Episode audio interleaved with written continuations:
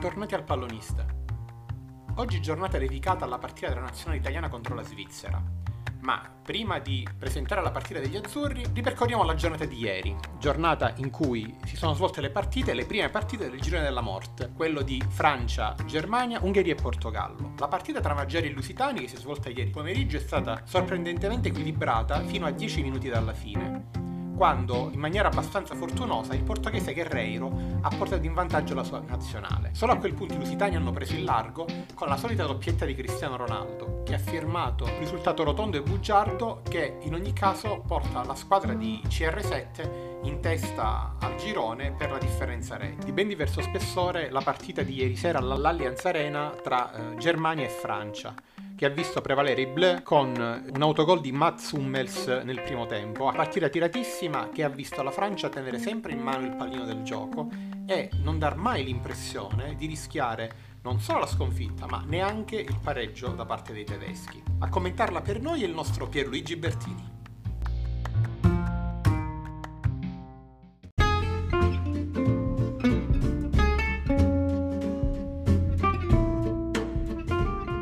La partita di ieri è sembrata quasi un quarto di finale, squadre molto attente a corte, partita molto tattica. Da un lato una Germania che è sembrata spuntata, aversi ieri leggerino e poco incisivo. L'unica vera occasione della partita l'ha creata il funambolico Gnabry. Le sostituzioni tardive di Werner e Sané non hanno inciso, per non parlare di Emre Can e Volland che hanno creato solo tanta confusione. Eh, qualche colf- colpa forse anche per eh, l'orreo di aver confinato sulla fascia Kimmich, oramai è abituato a essere sempre in mezzo al campo e a toccare un'infinità di palloni.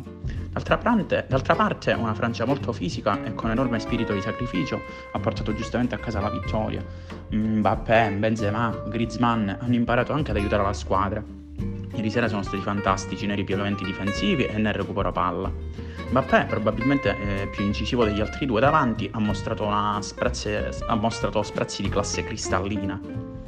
La, pro- la partita probabilmente la Francia l'ha fatta sua anche grazie alla solidità difensiva di Varane e Kimpembe, ieri addirittura attentissimi e senza sbavature per tutta la durata della partita, e grazie ovviamente al centrocampo. Kanté è un giocatore strepitoso, sa esattamente dove posizionarsi in qualsiasi situazione della partita, ha ingabbiato il suo compagno a Chelsea, Havertz, in modo eccellente. Pogba invece, beh, che dire, lui merita un capitolo a parte. È così diverso dall'idea di calcio di Deschamps calciatore, che era un giocatore molto pratico, geometrico. Paul è estro, fantasia, classe. Ha dei piedi sublimi e li ha messi in mostra con il lancio nell'occasione del gol. È anche un fisico eccellente, infatti ieri è stato fisicamente straripante, ha dominato tutti i palloni. Probabilmente se giocasse sempre così, con meno truc- tru- trucchetti e trick da, da PlayStation, tipo quando per esempio ha provato a fare il surplus su cross, che ovviamente eh, il tedesco ha interrotto prontamente, eh, sarebbe sicuro un candidato serio al pallone d'oro. Quindi bravissimo Deschamps comunque a coccolare eh, e a proteggere eh, Pogba.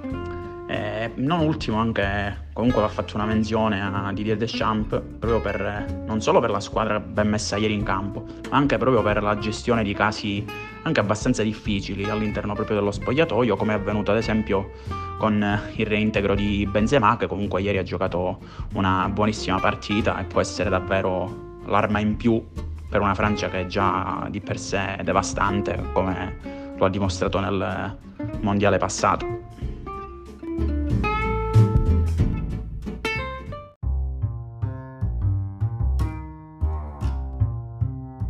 Ed eccoci arrivati al momento di parlare della partita di stasera degli azzurri. A presentarcela un ospite speciale, il direttore responsabile di ildot punto it, Daniele Cianflone.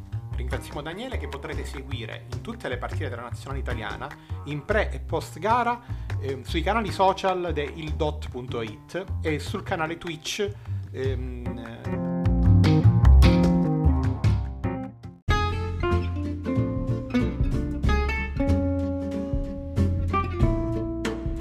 Giaccia corte, è il giorno di Italia-Svizzera, seconda gara degli azzurri ad Euro duemilaventi. Dopo il convincente esordio con la Turchia, rispedita a casa con un secco tre a zero, la nazionale deve superare stasera alle ore ventuno lo scoglio elvetico. Si va a caccia di conferme, perché è vero che un inizio con il piede premuto sull'acceleratore ha dato un'iniezione di autostima non indifferente, ma un passo indietro in un olimpico che stasera sarà più colorato d'azzurro rispetto alla gara di venerdì scorso, quando c'erano anche tanti tifosi turchi ad assiepare per un quarto gli spalti dell'impianto romano, potrebbe innanzitutto interrompere la striscia di risultati utili giunta a quota ventotto gare e nel contempo togliere alcune certezze sulle quali il Cittimancini ha costruito le sue fortune. Non ha individualità entusiasmanti questa nazionale, non ha il Pogba, lo Mbappé o il Cristiano Ronaldo di turno, capaci con una giocata estemporanea di tirar fuori le castagne dal fuoco, ma ha un gruppo solido e coeso, controllo costante della manovra e livello di attenzione ai massimi livelli, cabina di regia affidata a Jorginho, fresco campione d'Europa con il Chelsea, e spartito, recitato a memoria dai tre d'attacco. Si sono trovati a meraviglia Berardi, Immobile e Insigne, soprattutto nel secondo tempo della partita inaugurale. Questo il commissario tecnico lo sa bene, perciò non ha alcuna intenzione di cambiare pedine e stasera si affiderà a dieci undicesimi di quelli che venerdì hanno conquistato i tre punti. L'unico ballottaggio è sull'out destro di difesa, dove Toloi e Di Lorenzo, con l'atalantino favorito, si contendono il posto per sostituire l'acciaccato Florenzi. Di fronte, una squadra allenata da un tecnico che, che conosce molto bene il calcio italiano, quel Vladimir Petkovic che ha allenato la Lazio tra il duemiladodici e il duemilaquattordici. I rossocrociati non possono permettersi passi falsi.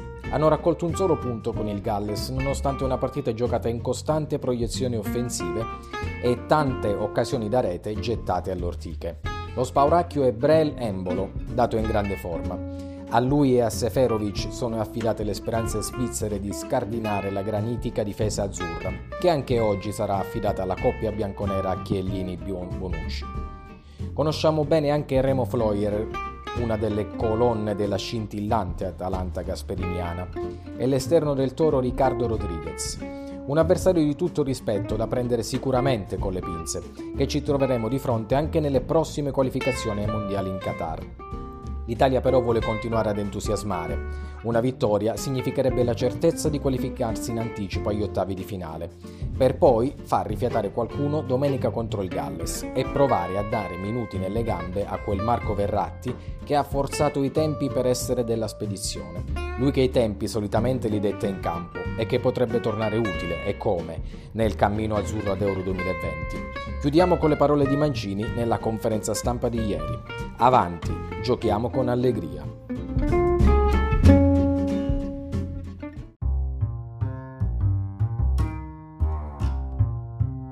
Ringraziamo Daniele, che potete ritrovare su Eurodot, il programma di ildot punto it dedicato alle partite della nazionale italiana ad Euro duemilaventi, in pre e in post gara sulla pagina Facebook di ildot punto it e su ildot canale Twitch. Noi ci risentiamo domani, buona partita a tutti!